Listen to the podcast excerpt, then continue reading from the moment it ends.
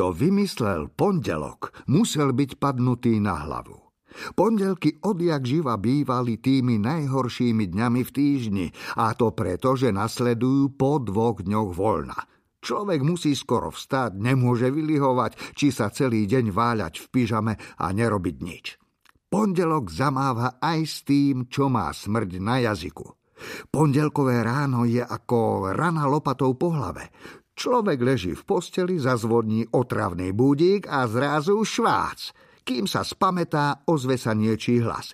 Dobré ráno, ja som pondelok a ty sa budeš cítiť celý deň mizerne. Prajem ti hnusný deň. Ten škodoradostný hlas znie ako škrípanie hrdzavých nožníc. Je výsostne nepríjemný.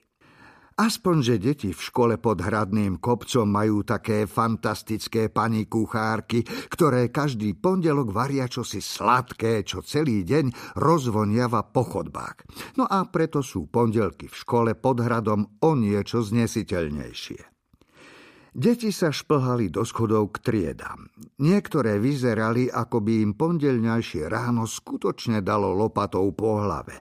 Niektoré mali v očiach karpiny, ďalšie na brade zasknutú zubnú pastu.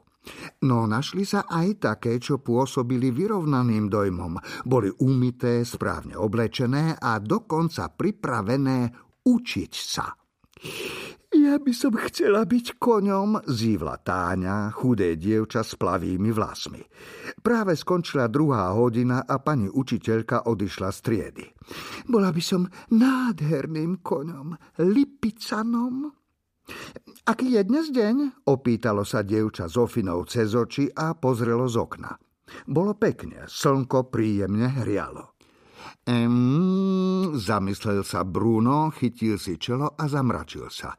Ehm, pondelok.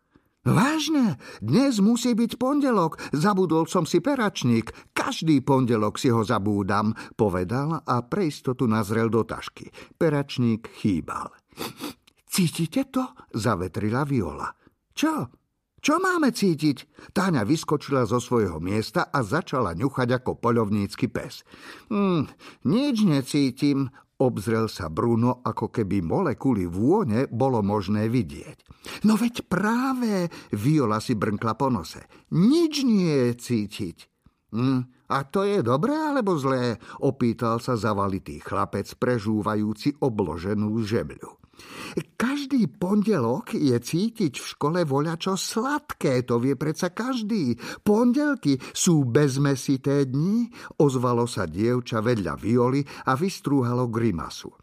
Dúfam, že to nebudú rezance s tvarom. Fuj.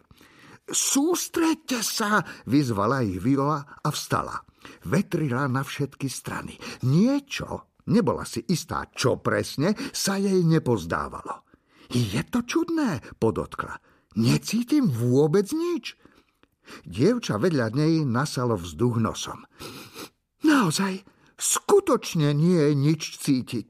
Otočila sa a pozrela smerom na napchávajúceho sa spolužiaka. Počuj, čo je dnes na obed? Um, chlapec nechal žemľu žemľou a zamyslel sa. Vždy dokonale poznal jedálny lístok a bol azda jediný striedy, kto sa oň zaujímal. Um, slepačí vývar s rezancami, moravské koláčiky a čaj, odvetil. Ak nie je v škole nič cítiť, znamená to, Viola vyzerala ako detektív, ktorý čo chvíľa odhalí odporný zločin. Že pani kuchárky buď variť ešte nezačali, alebo... Alebo varia niečo mimoriadne odporné, čo síce nepáchne, ale istotne hnusne chutí. Prerušila ju spolužiačka, ktorá sa jedla v školskej jedálni nikdy ani len nedotkla. Kôprovú polievku? Blé! Ozvala sa ďalšia a zatvárila sa, ako by sa mala povracať. Kôprová mala byť až v stredu, podotkol znalec jedálneho lístka. Alebo vôbec nevaria, poznamenal Bruno. Tá predstava sa mu nepáčila. Mal rád pondelkové sladké obedy. Nevedel si predstaviť, že by obed nebol. Hm, tak sa poďme pozrieť do kuchyne, navrhol Marek, ktorý doteraz načúval. Idem s tebou, vyhlásil chudý chlapec v lavici pred ním. Idem s vami, ozval sa Martin. Lenivo vstal zo stoličky a vybral sa k dverám. Kým boli chlapci preč, ostatní vymýšľali, čo sa stalo v kuchyni. Jednou z teórií bolo, že kuchárky si omylom namiesto cukru nasypali do kávy sušené droždie, nafúklo ich a teraz poletujú po kuchyni ako obrovské balóny a nevedia pristáť.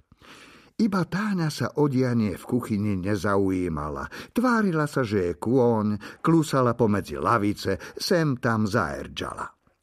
Dvere na triede sa zrazu otvorili. Chlapci sa vrátili. Všetci v triede spozorneli. Takže, ako prvá sa spametala Viola. Boli ste v kuchyni? Hm, boli, odvetil Marek. No a vyzerá to tak, že dnes budeme bez obeda, poznamenal Martin a zamieril na svoje miesto. Super! Potešilo sa dievča, ktoré z nevysvetliteľných dôvodov obed nikdy nejedáva. Čo? Bruno sa chytil za hlavu. Dnes budem hladný? Môžeš si dať olovrant.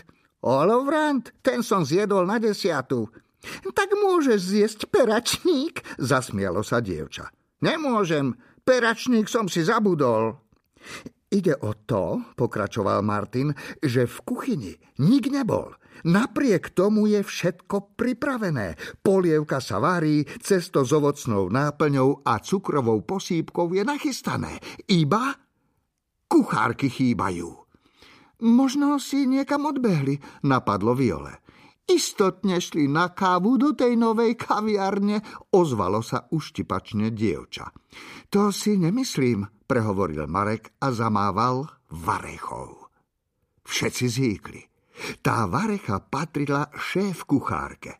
Nikdy ju neodkladala, nepúšťala z rúk, bola ako jej predlžená ruka, dokonca keď odchádzala z práce, mala ju pod pazuchou. Skutočnosť, že chlapci našli jej varechu, neveštila nič dobré. Keď kuchárky nie sú v kuchyni, zamyslelo sa dievča v bielej blúzke, tak potom kde sú?